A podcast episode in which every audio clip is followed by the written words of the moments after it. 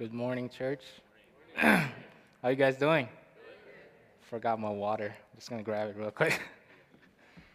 Thanks.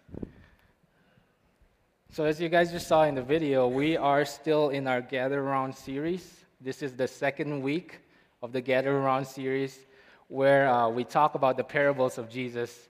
Uh, last week, Pastor Derek talked about the parable of the sower, where he described about the four different types of soil. There's the wayward soil, the thorny soil, the hard soil, and finally the good soil. Pastor Derek said that Jesus said if you understood that parable, you will understand all other parables. And this is important to remember as you'll see how that relates to the parable that we'll talk about today, the prodigal son, and the next two weeks. So, as you guys saw the video, I just want to give a shout out to two of our youth that made this possible today uh, Gavin and Ryan. They're sitting right here. Can we give them a round of applause? So, Gavin played the role of the homeless guy. Uh, I was really shocked. He really got into character. He was really excited and he took off his shoes. It was freezing cold when we shot that video. But he took off his shoes and really got into character. And of course, Ryan played the role of the prodigal son. Where uh, when we asked Ryan to play that role, we were hoping that his father would be there to play the role of the dad. But since his father was busy, I, being the only Asian nearby, took on that role so we'd match. So I took on that role and I had the privilege and, and honor to be Ryan's dad for five seconds. So, yeah, we had a great time. But today we'll look into the parable of the prodigal son, and you'll see that, that it should be called the parable of the prodigal sons. Both the sons were lost both the sons did not want the father, they wanted the father's things. So I divided my sermon into two parts Act 1 and Act 2. Act 1, I title it The Younger Son. If you have your Bibles, please turn to Luke 15. We'll read from verse 11 to 24. If you don't have your Bibles, we'll have it up on the screen as well.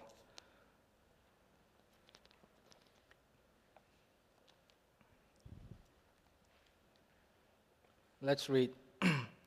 Jesus continued There was a man who had two sons. The younger one said to his father, Father, give me my share of the estate.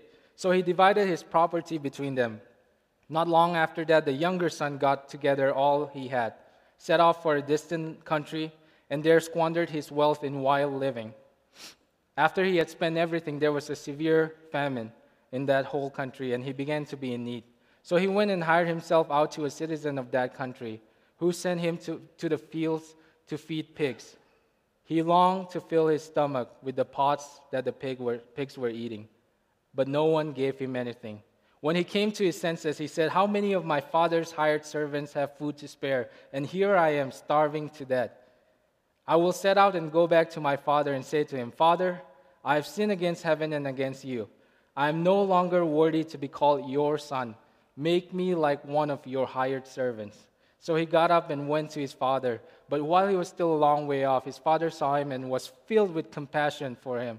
So he ran to his son, threw, threw his arms around him, and kissed him. The son said to him, Father, I have sinned against heaven and against you. I'm no longer worthy to be called your son. But the father said to his servants, Quick, bring the best robe and put it on him. Put a ring on his finger and sandals on his feet Bring the fattened calf and kill it. Let's have a feast and celebrate. For this son of mine was dead and is alive again. He was lost and is found. So they began to celebrate. So, a little background and context of what Jesus or what was going on was Jesus was preaching, telling about the parables to a crowd. And there were two types of people in this crowd there were the tax collectors and there were the Pharisees. And this is important to remember because you'll see soon that Jesus told this parable, the parable of the prodigal son, with these two groups of people in mind. So Jesus starts off by saying there was a father who had two sons. And one of the son, the younger son, comes up to him and says, Father, give me my share of the inheritance. This shocked the listeners. This was unheard of. Because what he meant by saying, Give me my share of the inheritance, he was pretty much saying, Father, you are as good as dead to me. So the younger son was saying, Father, I don't need you. I don't need our family. You are as good as, as dead to me. So give me my share of the inheritance, and I'm going to leave you, and I'm going to leave my family, for I know what's best. And the people were shocked because if a father disown, uh, if a son dishonored a father like that during those times in that culture, the father had every right to kick the son out of the house and take him out to the community, insult him in front of the community, and the community would take part in it. They would spit on him, they would insult him, and they would kick him out of the town. But what Jesus always does in all his parables, much to the shock of the listeners, he says the father responds in love. The father accepts the request of the younger son. See, this was, this was unheard of, this was radical. The father responds in love and gives him his share of the property. So the son takes the property and goes off in a distant country, right? And he spends all, the Bible says, he spends all his money and wealth on reckless living. He spends it on prostitutes, gambling, and other things. Finally, a severe famine hits the land. He's left with nothing. And so, what he does is he, he sells himself to work in the farms. He, work, he worked in the farm, feeding the pigs. And it says that even the masters did not feed him.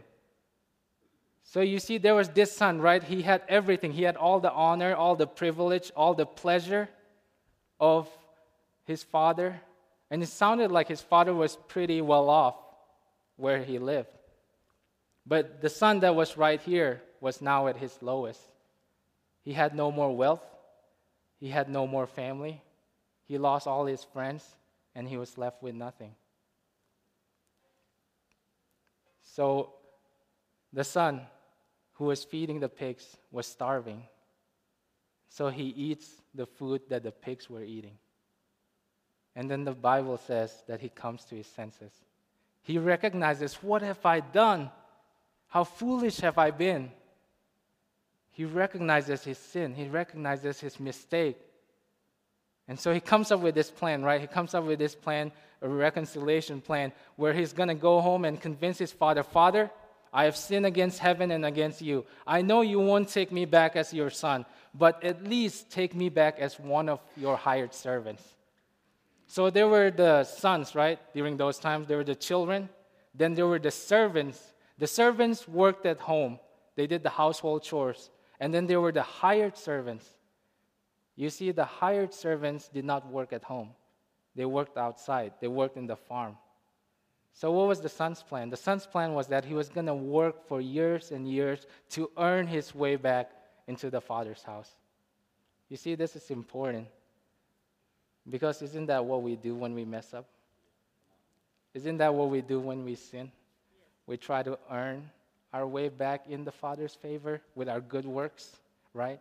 Thinking that will be enough. You see, the son comes up with that plan, and so he starts walking home, right?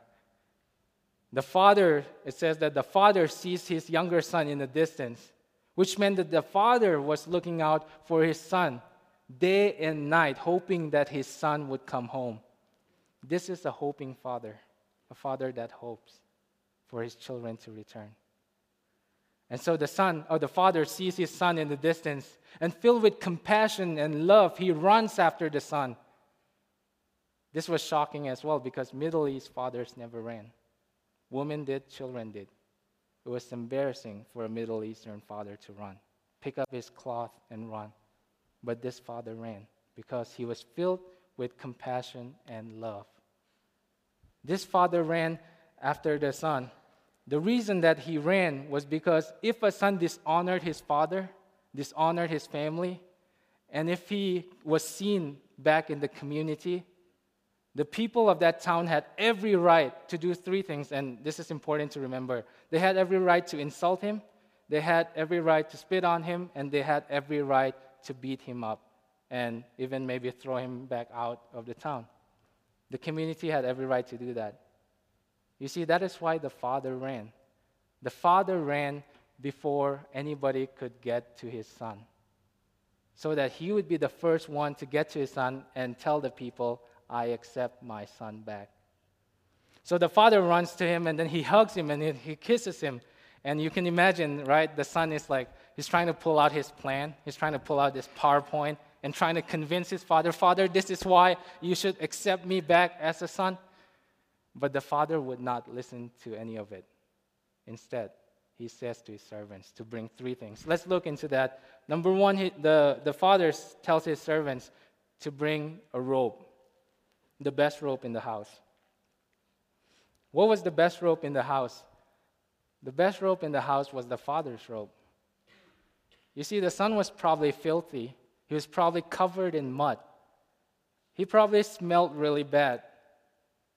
But what the father was saying is that from this day onwards, no one will ever see you as what, as for what you've done to me anymore. From this day onward, people will see you as my precious son. The robe signified purity. Number two, he said to the servants, Put a ring on his finger. The ring represents position. The ring re- represents privilege. He was accepted back into the family as a son. Number three, put shoes on his feet, which signifies position. He was not only accepted back as a son, but he was given every right and honor that he had before he left the house. Before I, uh, earlier I said the community had every right to do three things to the son. They had every right to spit on him, they had every right to insult him, and they had every right to beat him. For the son to come home, Jesus was saying somebody had to pay that price, and somebody did on the cross. When Jesus was carrying that cross for you and I, as he was carrying that cross to Calvary, what did the people around him do? They spit on him, right? They insulted him, they beat him up. But Jesus took it gladly because he knew that we would be safe because of that. That is the grace of the Father. That is the love of the Father.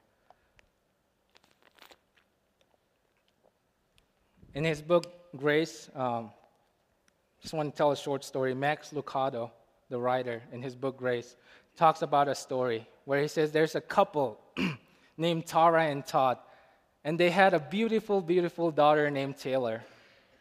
In 2010, Taylor met with a skiing accident and unfortunately lost her life. Filled with grief and pain and tears and questions, these parents they decide to donate Taylor's organs to needy patients. In a different state, not too far, there was a mother named Patricia Winters. Patricia was having heart problems for the past five years and she had been waiting for an organ donor. The doctor calls her and says, Hey, we found a match. And so they perform the surgery. After the surgery, the parents of that little girl, Tara and Todd, hears that their daughter's heart had been given to Patricia Winters. The parents had one last request for one last time, they wanted to hear the beating heart of their daughter, Taylor. So, what do they do? They take the plane ticket, go to the city, and then drive to Patricia's home. When both the mothers meet, they hug and cry for a long time. After they were done crying, Patricia gives Tara a stethoscope. Tara puts it against Patricia's chest, and what does she hear? she hears for one last time the beating heart of her daughter, Taylor. Max Lucado goes on to say, because of the cross, when God listens to our hearts, what does He hear? He doesn't hear your heart anymore. He hears the beating heart of His Son, Jesus Christ. Amen. That is the love of the Father. Let's go on to Act 2, the older son. All right. So let's read from verses uh, 25 onwards.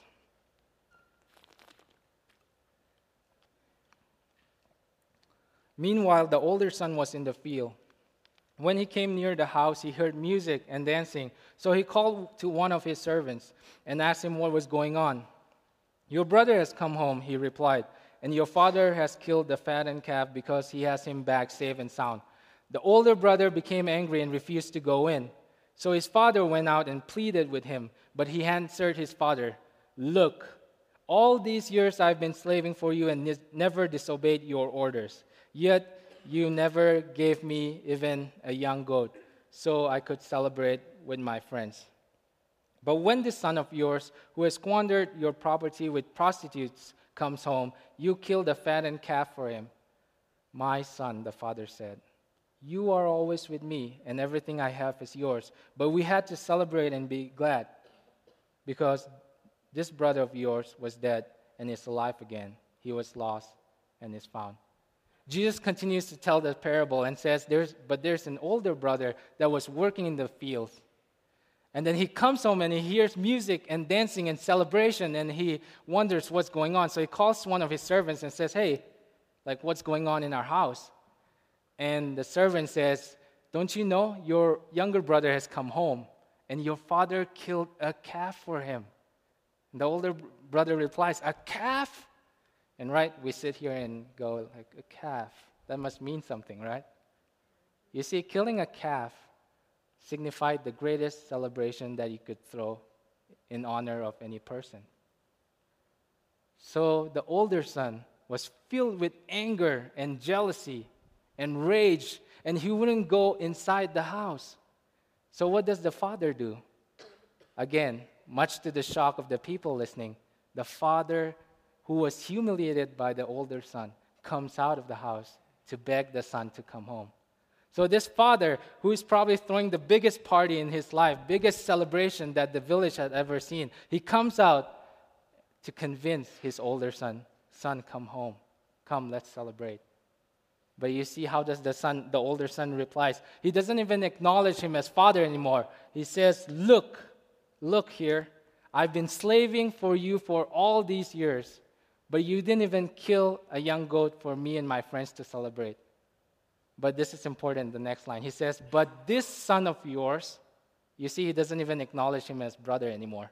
He says, This son of yours, who has squandered all your property on prostitutes, come home and you kill a calf for him? You see, right there is when the older brother detaches himself from the family. Right there is when the older brother becomes the prodigal son. And then the father replies with love. This was shocking. He says, My son, which can be translated to my child. You are always with me, and everything I have is yours. But we had to celebrate and be glad because this brother of yours was dead and is alive again. He was lost and is found and we wonder. And people, you know, listening to Jesus at that time were probably on the edge of their seats, right? They were wondering, will the son come in? Will the son listen to his father? will they be a, a family again? But Jesus ends the parable right there. Jesus, Jesus ends the parable abruptly, right? A cliffhanger.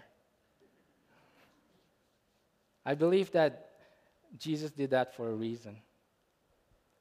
In the beginning, I said that there were two types of people listening to this parable. There were the tax collectors, the sinners, and there were the Pharisees, the righteous people with good moral standing. They did everything right. But you see, now you can see which brother relates to which group of people. I believe that Jesus ended the parable right there to redefine three things. Let's look into that, and that'll be the end of the sermon. Number one, Jesus redefine God, the Father. The title of this parable is called The Prodigal Younger Son. As we read on, it can also be called the prodigal older brother or older son. But you see, Jesus was redefining religion by saying that this is not about God the Father, by saying this is not about any of the sons. This parable is about the Father. Jesus was redefining God the Father. Number two, Jesus redefined sin. The most visible characteristic of the older brother was that he never left home. He fulfilled all his duties. He fulfilled everything the father told him to do. He was obedient. But you see, the older brother was not lost because of his goodness. This is important. He was lost in spite of his goodness. He thought his good works would earn, make him be accepted by the Father. Tim Keller nails the older brother in his book, uh, in his book, The Prodigal God, where he says, If, like the elder brother, you believe that God ought to bless you and help you because you've worked so hard to obey Him and be a good person, then Jesus might be your help or your example, maybe even your inspiration, but He's not your Savior. You are serving as your own Savior. Number three, and the last point Jesus redefined religion. Growing up in India, I grew up around Muslims. I had Muslim friends. I had Hindu friends. I had Buddhist friends. I grew up around all the t- different types of religion. Every other religion on this planet will say, here are a list of things. Here are the different steps you can take. Here are the different ways that you can reach God and you can be accepted by God. Jesus redefines religion by saying, no, it is not you. My father is the one that took the first step. My father is the one that took the, made the first move. You see, it's the father that ran out to the younger brother. Amen. And it's the father that came out of the house to convince his older son to come in. Amen. It is the father that made the first move. You see, religion says, I obey, therefore I'm accepted by God. Christianity, the gospel says, I am accepted by God through Jesus Christ, and therefore I obey. You see the difference there? So, if the worship team would come up, we'll end our time today. I uh, just want to share a story with you guys.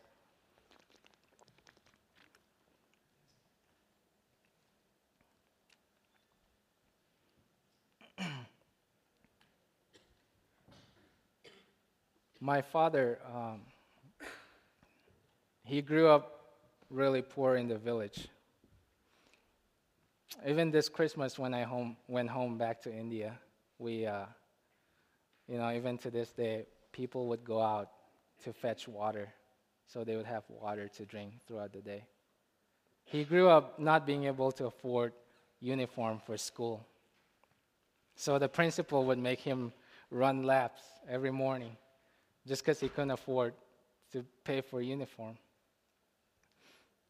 But you see, not because of anything that he's done, but by the grace of God, God lifted him up, and now he's traveling around the world preaching the gospel of Jesus Christ. When I was young, he told me a story, and it stuck with me because he said in one of his trips, they put him in a really, really nice five star hotel. Even he was shocked, he said, when he walked in. It was luxurious, it was really posh and fancy, right? He was shocked that they would put him in such a nice hotel.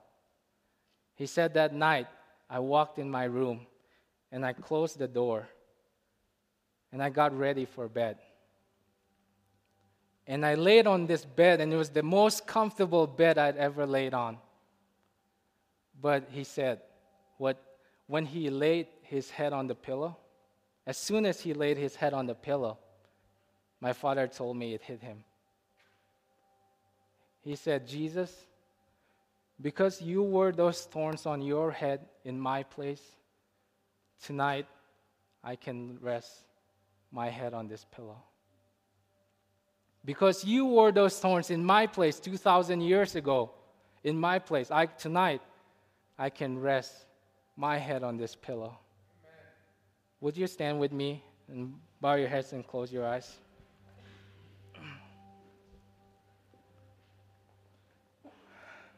Some of you today might be searching. Some of you today might be new to church, new to religion, new to Christianity.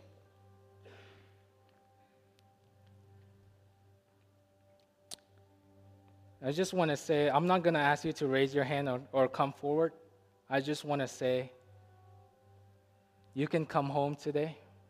You can come home today because somebody wore those thorns on his head in your place. For us, including myself, who have grown up in church, who have been Christians for most of our lives, may we re recognize today that it's not by our good works, it is by the grace of God alone that we are saved. May we re recognize that we need the Father. May we re recognize our need to come home.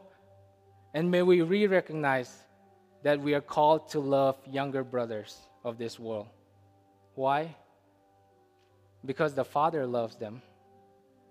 Because the Father accepts and loves the younger brothers.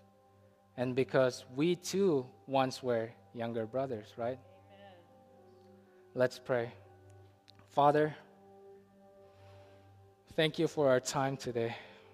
We come before the cross and we lay down our sins. We lay down our mess and we also lay down our goodness, Lord. And we re- we re recognize that it's by your Son, Jesus Christ, that we are saved. We re recognize that it's by your grace alone that we are saved. Thank you for taking the first step, Father. We love you and bless the rest of our time today. We pray this in the precious name of your Son, Jesus Christ. Amen. Hallelujah. Father, we love you, magnify you. And Lord, we're thankful. And even in this story, we see so much, Lord, the pride of sin. Lord, the older brother and the younger brother, both of them based in pride, caused them to fall short. But Lord, you, as our Father, you always restore dignity, no matter what side of the coin we're on where that is in play in our life, God. You restore dignity back to us. You redeem us. You draw us out of that place and, Lord, into a much, much better place, relationship with you.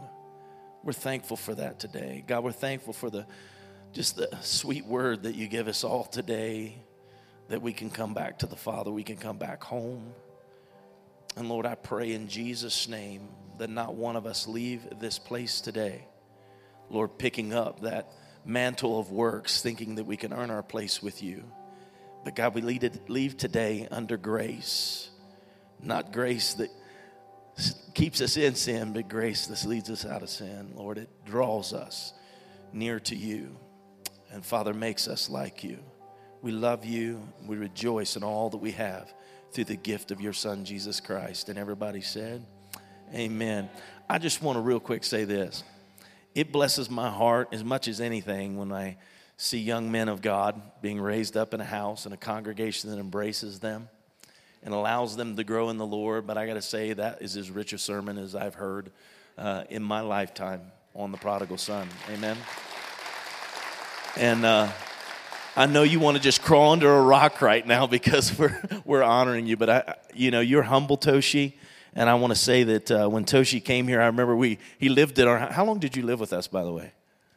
Six, seven months, was it? Is that about right? And uh, we'd have talks, and and uh, Toshi has struck me as one of the most humble young men I'd ever seen. And I remember saying to him that I felt like that there was a leader in him that he was going to preach, and you know he had some other things in mind, maybe. Uh, but how many of you would agree there's a call in his life to communicate the word of God? Amen. So I encourage you, come back next week, bring a friend. Here's the deal. Next week, you get to hear another young man in this house, uh, Jeremiah. You all know Jeremiah, he's preached before, and he's going to bring a, a, word on the unmerciful servant. Listen, every one of us has been mistreated by somebody or judged by somebody in our life, amen? And guess what? We've all also judged someone else, isn't that right? Next week, you're going to learn about, about that. So make sure you bring a friend and come gather around and hear the next parable. Amen. God bless you. Enjoy your week.